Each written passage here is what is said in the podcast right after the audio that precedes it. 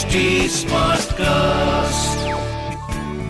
You are listening to an HD Smartcast original. जय श्री राम पिछले episode में हमने सुना, सुमंत्र ने रानी कैकई को ताने मारते हुए कैकई के पिता केके नरेश अश्वपति की कहानी सुनाई सुमंत्र बोलते गए, कैकई आप ये भूल रहे हैं कि अगर आपकी इस जिद की वजह से राजा को कुछ हो जाए तो प्रजा का क्या होगा? आप राम को वनवास भेजने का हद छोड़ दीजिए। इसी में राजा की और राज्य की भलाई है। लेकिन ये सब सुनकर कह में कोई बदलाव नहीं आया।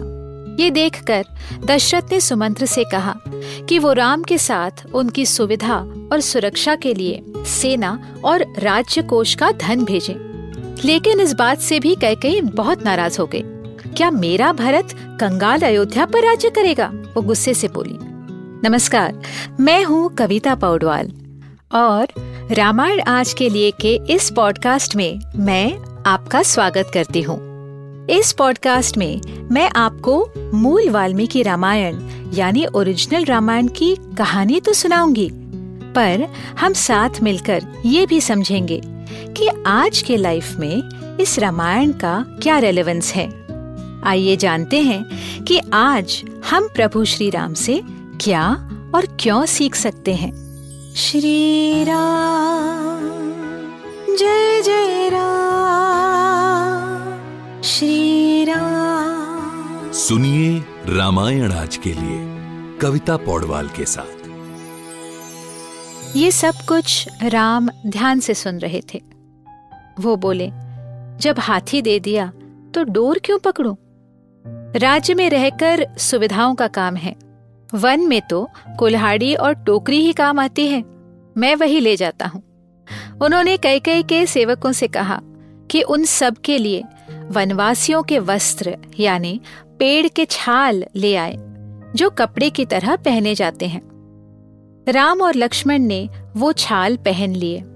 लेकिन सीता की बारी आई तो उन्हें पहनने में तकलीफ़ और शर्म दोनों महसूस हुई, और देखने वालों को भी। ऐसे वस्त्र उस राजकुमारी ने न कभी देखे थे, न पहने थे। किसी तरह राम की मदद से उन्होंने अपने वस्त्रों के ऊपर वो छाल पहन लिया। ये देखकर इकट्ठा हुए लोग शिकायत करने लगे, सीता को वन में क्यों भेजा जा रहा है? सीता नहीं जाएगी। सीता हमारे पास रहेंगी। उसे देखकर हमें लगेगा कि हमारे राम हमारे पास हैं। ऋषि विश्वामित्र आगे आए और कैकई से बोले, तुमने सभ्यता की सारी हदें पार कर दी हैं कैकई, लेकिन अब मेरी बात सुनो। सीता वनवास नहीं जाएगी। वो यहाँ रहकर राम की जगह अयोध्या के सिंहासन पर बैठेगी। वो राम की धर्म पत्नी है, अर्धांगिनी है, ये उसका अधिकार है।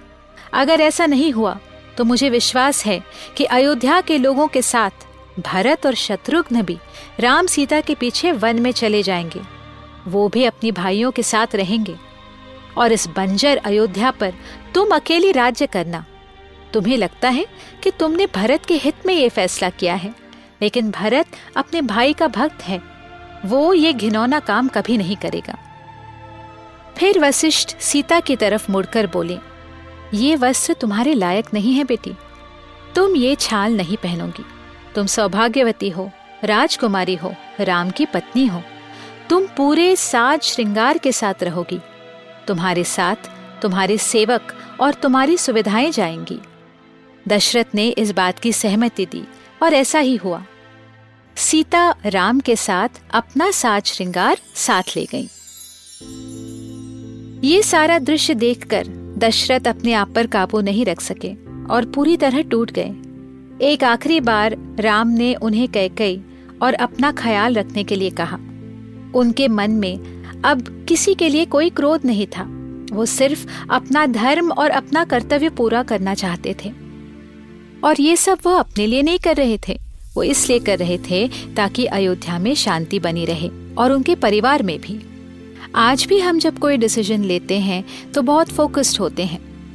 लेकिन हम केवल अपने बारे में सोचते हैं। ये ज़रूरी है कि हम अपने साथ दूसरों के बारे में भी सोचें, ताकि सोसाइटी में हारमोनी बनी रहे। तो आगे क्या हुआ, ये जानने के लिए हमसे जुड़े रहिए रामायण आज के लिए के पॉडकास्ट में, जहाँ हम श्री वाल्मीकि रामायण जी के साथ सफ़र करते रहेंगे। इस पॉडकास्ट को लिखा नरेट और रिसर्च किया हुआ है मैंने, यानी कविता पौडवाल ने। इसका ट्रांसलेशन किया है श्रीमती प्रतिमा माणिक ने।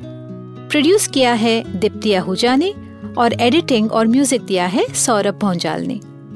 फॉर अपडेट्स ऑन रामायण आज के लिए follow H T cast on Facebook Instagram Twitter YouTube and LinkedIn अगर आप मुझसे कोई सवाल पूछना चाहते हो तो मेरे Instagram handle at Kavita dot Paudwal पर पूछिए। और रामायण आज के लिए की पूरी सीरीज़ सुनने के लिए log on to W W W dot H T Smartcast dot com अगले एपिसोड में आपसे फिर मुलाकात होगी। तब तक के लिए Ram Ram.